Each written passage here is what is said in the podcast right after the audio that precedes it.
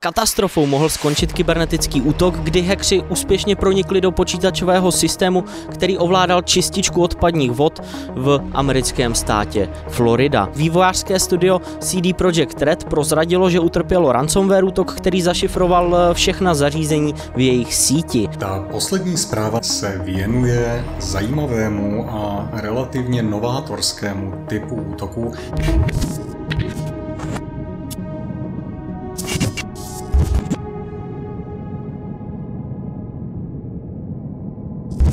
Hezký den, dámy a pánové. Mé jméno je Stanislav Novotný, se mnou je to můj kolega Jan Kopřiva a my vás vítáme u další epizody, ale v Security Castu. Eh, katastrofou mohl skončit kybernetický útok, kdy hekři úspěšně pronikli do počítačového systému, který ovládal čističku odpadních vod v americkém státě Florida.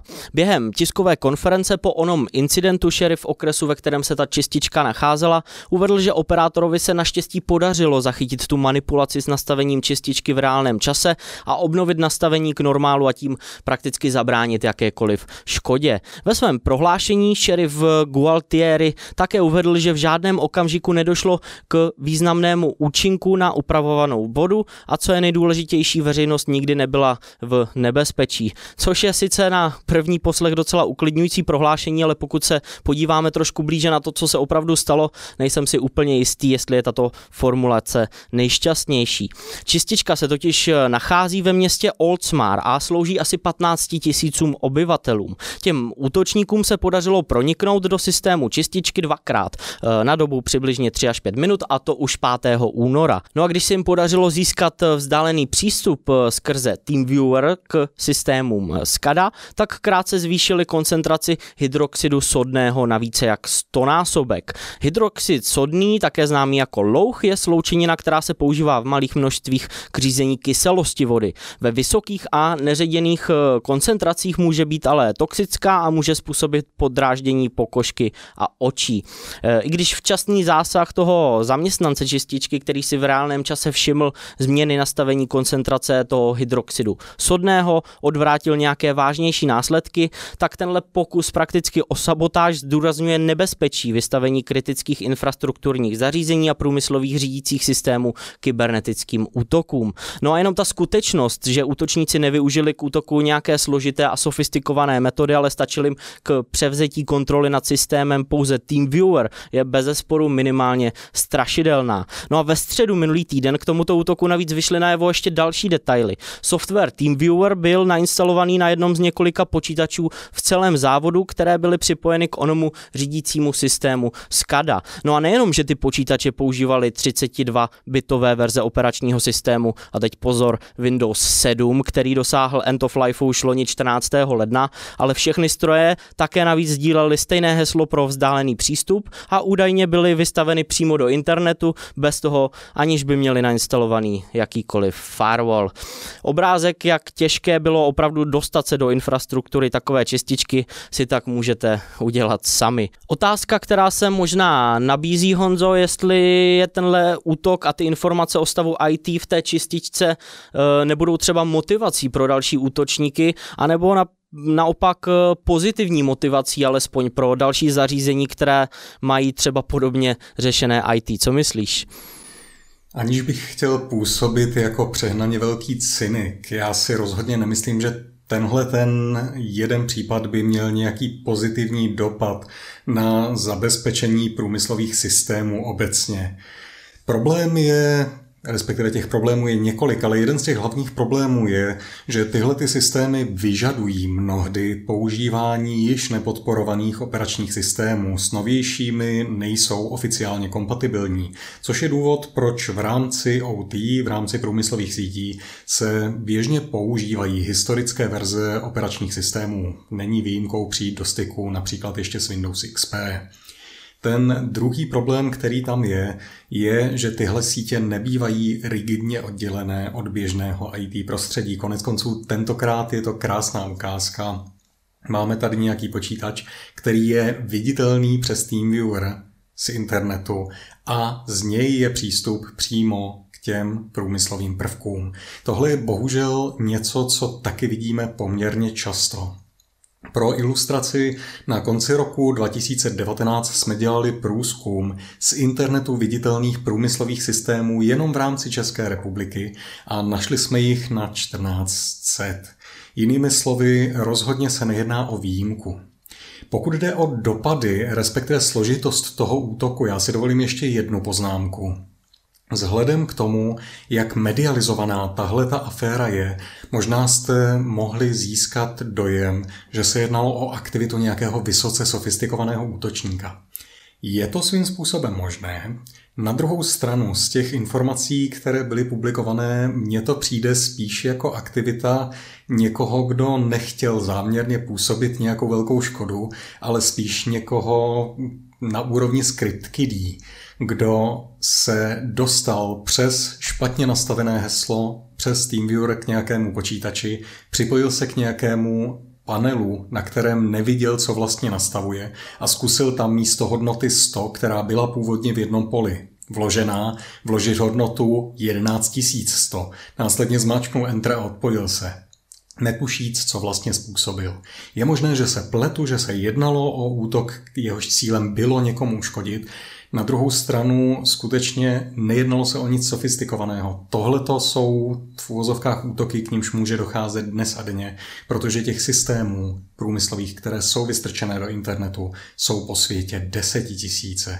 A želbohu, jak můžete vidět z toho grafu před sebou, byť jejich čísla průběžně padají, rozhodně to nevypadá, že by v dohledné době dosáhla nuly. Tolik tedy k mému lehce cynickému okénku k tomuhle útoku a pojďme dál, Stando. Co tam máš?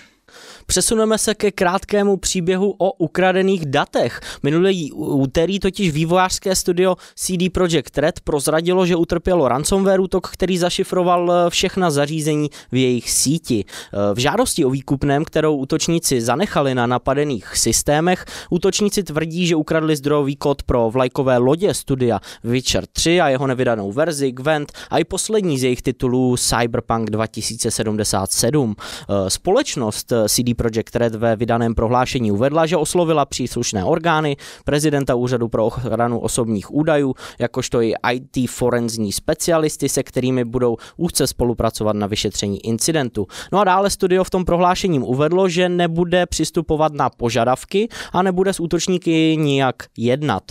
Tohle prohlášení možná nemělo úplně ten požadovaný efekt, protože hned po jeho vydání uživatel se jménem Red Engine vytvořil aukci ukradených osobních dat na hackerském fóru. Ta data údajně zahrnovala zdrojový kód pro výše zmiňované hry a hackři rovněž uvedli, že data zahrnují dumpy interních dokumentů a důkazy o přestupcích, kterých se CD Projekt Red dopustil.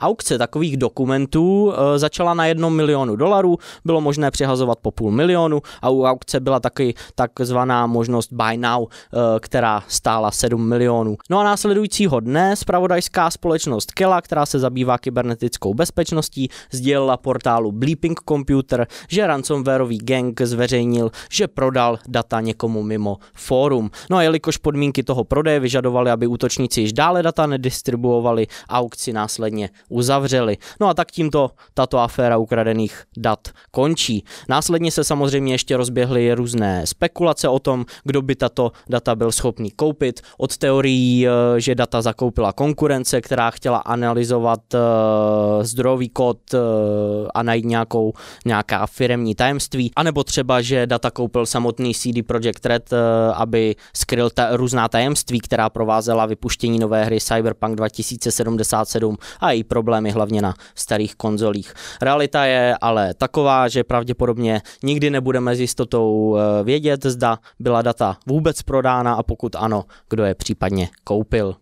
Ta poslední zpráva, na kterou se dnes spolu podíváme, se věnuje zajímavému a relativně novátorskému typu útoku, se kterým přišel v uplynulém týdnu Alex Birsan, respektive v uplynulém týdnu publikoval informace o tom, jak tenhle útok lze provést a jak si s pomocí něj přišel na poměrně hezké peníze přes 130 tisíc dolarů s pomocí bug bounty programů protože se mu díky tomuhle útoku podařilo dostat do víc než 35 velkých technologických korporací, respektive do jejich sítí.